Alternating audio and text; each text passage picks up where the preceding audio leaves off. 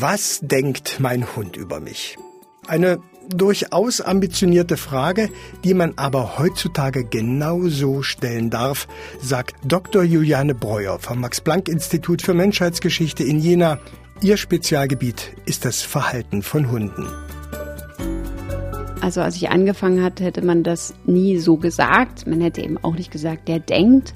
Wenn das vielleicht auch nicht genauso aussieht wie bei uns, aber wir wissen inzwischen, dass bestimmte Neuronen feuern an bestimmten Stellen, die vergleichbar sind, wie die Neuronen, die feuern, wenn wir was Bestimmtes sehen. Ja, also ich halte es quasi inzwischen für unwissenschaftlich zu sagen, der Hund denkt nicht. Und für mich ist es auch eine ganz normale Frage. Eine Frage, auf die es möglicherweise nicht die Antwort gibt, die wir uns wünschen würden. Wir wissen ja nicht mal, wie unser Nachbar wirklich über uns denkt. Wie Hundegedanken aussehen, sich anfühlen, werden wir also vermutlich nie wissen. Sie haben ein anderes Oberstübchen als wir und sie sind anders verdrahtet. Was unser Hund wirklich denkt, wenn er leise atmend und tiefenentspannt neben uns auf der Couch liegt, wenn wir fünfmal entnervt schreien, komm endlich her! Oder wir ihm das Trockenfutter servieren, aber die Gerüche vom Tisch ganz anderes erahnen lassen. Darauf wird es in diesem Podcast leider keine befriedigende Antwort geben. Das kann ich schon mal vorausschicken. Womit man aber möglicherweise gleich zu Anfang aufräumen kann, ist eine alte Vermutung, dass nämlich Hunde denken, wir wären auch so etwas wie ein Hund, der Chef des Rudels sozusagen. Also der Hund ist nicht blöd, der sieht, dass wir anders sind und der weiß auch an bestimmten Stellen, wenn man Hund mal hinterher gerannt ist, dann wissen Hunde auch sehr schnell, dass sie viel schneller sind als wir. Wir werden also versuchen, so weit wie möglich in die Welt der Hunde einzutauchen. Denn die Neugierde auch von Wissenschaftlern ist riesengroß. Auch sie wollen erfahren, wie tickt dieses Wesen, das uns mit so treuen Augen scheinbar tief in unsere Seele blickt.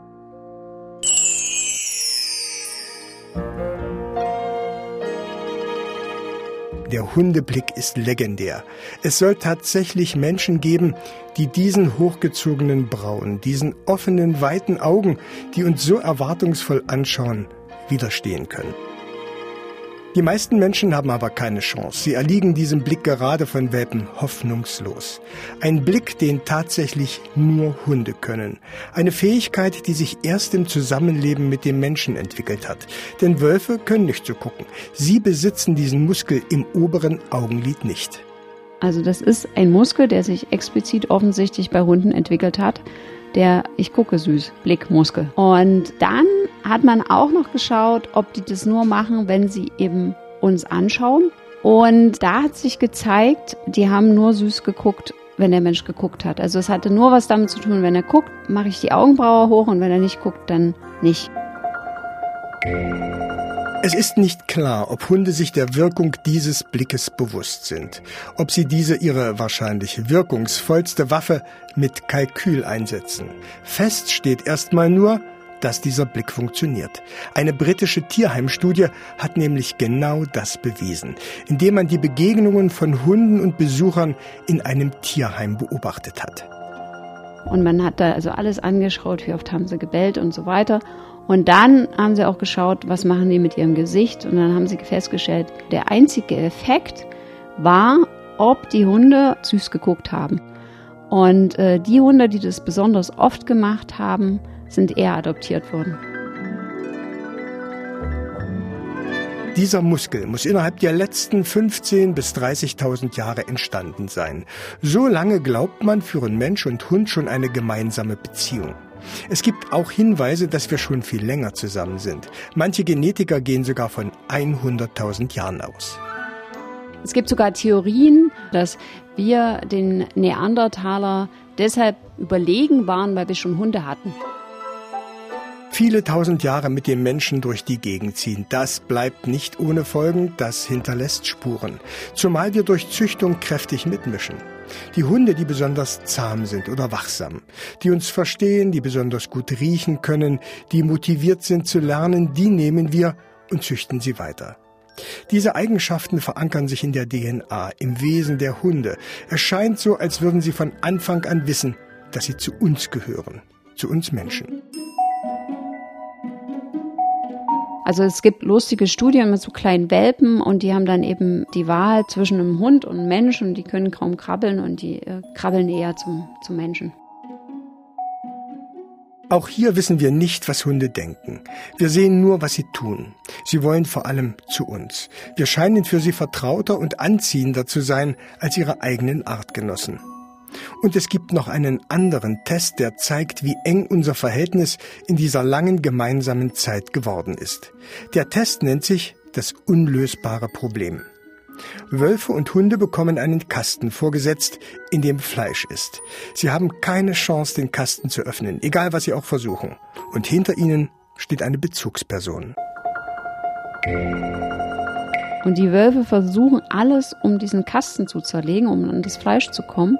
Und die Hunde versuchen das relativ kurz und dann drehen sie sich um und schauen zum Menschen.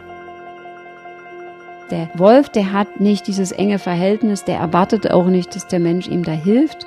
Und der Hund, der schaut zum Menschen und der Mensch kann ja diesen Blick extrem gut interpretieren. Also man könnte sagen, der ist faul oder man kann sagen, er ist wahnsinnig clever. Hunde verstehen uns, sie können uns lesen, wie man so schön sagt. Sie ahnen voraus, was wir tun wollen, nicht nur, wenn wir die Leine nehmen, um die Gassi-Runde zu beginnen. Denn sie beobachten uns unentwegt und ziehen ihre Rückschlüsse.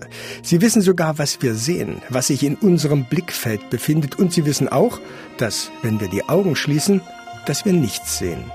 Sie können Begriffe zuordnen und wissen von Geburt an, anders als Wölfe, was unsere Zeigegeste zu bedeuten hat. Dort unter diesem Becher ist das Futter oder dort ist etwas Interessantes. Damit können sie etwas, was nicht mal unsere nächsten Verwandten, die Menschenaffen können.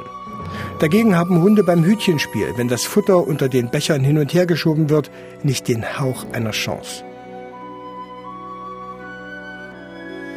Hunde sind uns so nah, dass wir sogar menschliche Eigenschaften in sie hineininterpretieren, beispielsweise das schlechte Gewissen. Wir glauben, sie sind sich dessen bewusst, wenn sie Verbotenes getan haben, wenn sie das Kissen zerfetzt haben oder verbotenerweise an das Futter gegangen sind und uns dann nicht mehr in die Augen schauen können. Das ist Quatsch. Wir haben ja selbst einen Versuch gemacht, wo wir eben verbotenes Futter auf die Erde gelegt haben und ausgesagt haben und den Hund angeguckt haben oder die Augen zugemacht haben oder uns umgedreht haben. Und sobald die Hunde das Futter gefressen haben oder auch währenddessen haben sie keinerlei Schuldbewusstsein gezeigt, obwohl sie dann nun offensichtlich ein Verbot übertreten hatten. Das lässt uns eigentlich ganz eindeutig sagen, nein, der Hund hat kein Schuldbewusstsein, er hat auch keine Moral. Was Hunde mit uns Menschen gemeinsam haben, wir mögen uns gegenseitig so sehr. Mit einigen Ausnahmen selbstverständlich. Extremer Ausdruck ist die Wiedersehensfreude, wenn Hundebesitzer nach Hause zurückkehren. Hier scheint tatsächlich genau das stattzufinden, was Hundebesitzer vermuten. Pure Emotion. Wenn Mensch und Hund kuscheln, geht dasselbe in den Organismen zweier verschiedener Spezies vor, wie wenn Verliebte sich berühren. Mütter ihre Kinder im Arm halten. Das Kuschelhormon Oxytocin wird nicht nur beim Besitzer freigesetzt, sondern auch beim Hund was man so nachweisen kann, was da sozusagen passiert, sowohl beim Hund als auch beim Menschen, ja, was man jetzt wahrscheinlich ganz profan als Zuneigung und als Liebe bezeichnen würde. Also dasselbe, was da halt passiert. Über diese Zuneigung vergessen viele, die mit Hunden zu tun haben, dass Hunde trotz aller Anpassungen in einer für sie fremden Welt leben, nämlich in unserer. Und wir müssen ihnen zeigen, wie sie funktioniert. Und dazu brauchen Sie nicht nur jemanden, der Sie mag, sondern der zeigt, wo es lang geht, und zwar eindeutig und unmissverständlich. Autorität hat also nicht nur mit sozialer Rangfolge, sondern auch mit einer Hilfestellung zu tun. Wir sollten natürlich eine Autorität haben zu dem Hund. Also wir geben dem ja auch Sicherheit, wenn wir ihm Sachen vorgeben. Er lebt ja in unserer Welt und deshalb kann der Hund nicht der Chef sein in dem Sinne. Nach all den Dingen, die wir über Hunde bis jetzt wissen, wie lässt sich also die Frage, was denkt mein Hund über mich oder besser, was hält er von uns, wie sieht er uns, wie lassen sich diese Fragen am besten beantworten? Die Antwort, die Verhaltensforscherin Juliane Breuer dazu liefert, ist nicht wirklich eine Überraschung, aber sie bestätigt das, was Hundebesitzer jeden Tag spüren, was sie an ihrem Gefährten schätzen und in der Regel um keinen Preis der Welt hergeben würden. Also, was denkt mein Hund über mich? Wir sind Teil seiner Familie. Wir sind Teil seiner Gruppe und wir sehen halt anders aus als er. Und ich glaube, das versteht er schon auch. Und das ist auch nicht so, dass der Hund nett zu uns ist, damit wir ihn abends füttern. Der Hund ist eben auch bei uns, weil er mit uns eine Beziehung eingehen möchte. Der will von uns mehr als Futter, so würde ich das sehen.